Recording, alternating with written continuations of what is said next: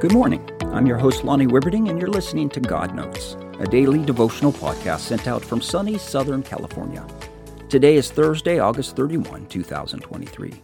Yesterday, we covered a passage in Joel chapter 2 of God's appeal to those who had turned away from Him. Through the prophet Joel, God appeals to them to turn back because He wants good for them. Today, we're going to continue in Joel 2, where God goes on to paint a picture of what he wants for his people. Remember here, he is talking to people that have not repented, people who have not yet returned to him, yet God wants them. Here's what he says Joel 2 23 through 27. So rejoice, O sons of Zion, and be glad in the Lord your God, for he has given you the early rain for your vindication, and he has poured down for you the rain, the early and the latter rain as before. The threshing floors will be full of grain, and the vats will overflow with the new wine and oil.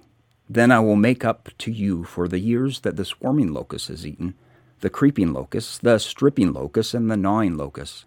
My great army which I sent among you, you will have plenty to eat and be satisfied. And praise the name of the Lord your God, who has dealt wondrously with you. Then my people will never be put to shame. Thus you will know that I am in the midst of Israel and that I am the Lord your God, and there is no other, and my people will never be put to shame. I get this picture of a God that almost can't help himself. He wants so much to bless his people. If only they will turn back, he just wants to shower them with all the good stuff. That's our God. May God bless your day. We'll talk again tomorrow.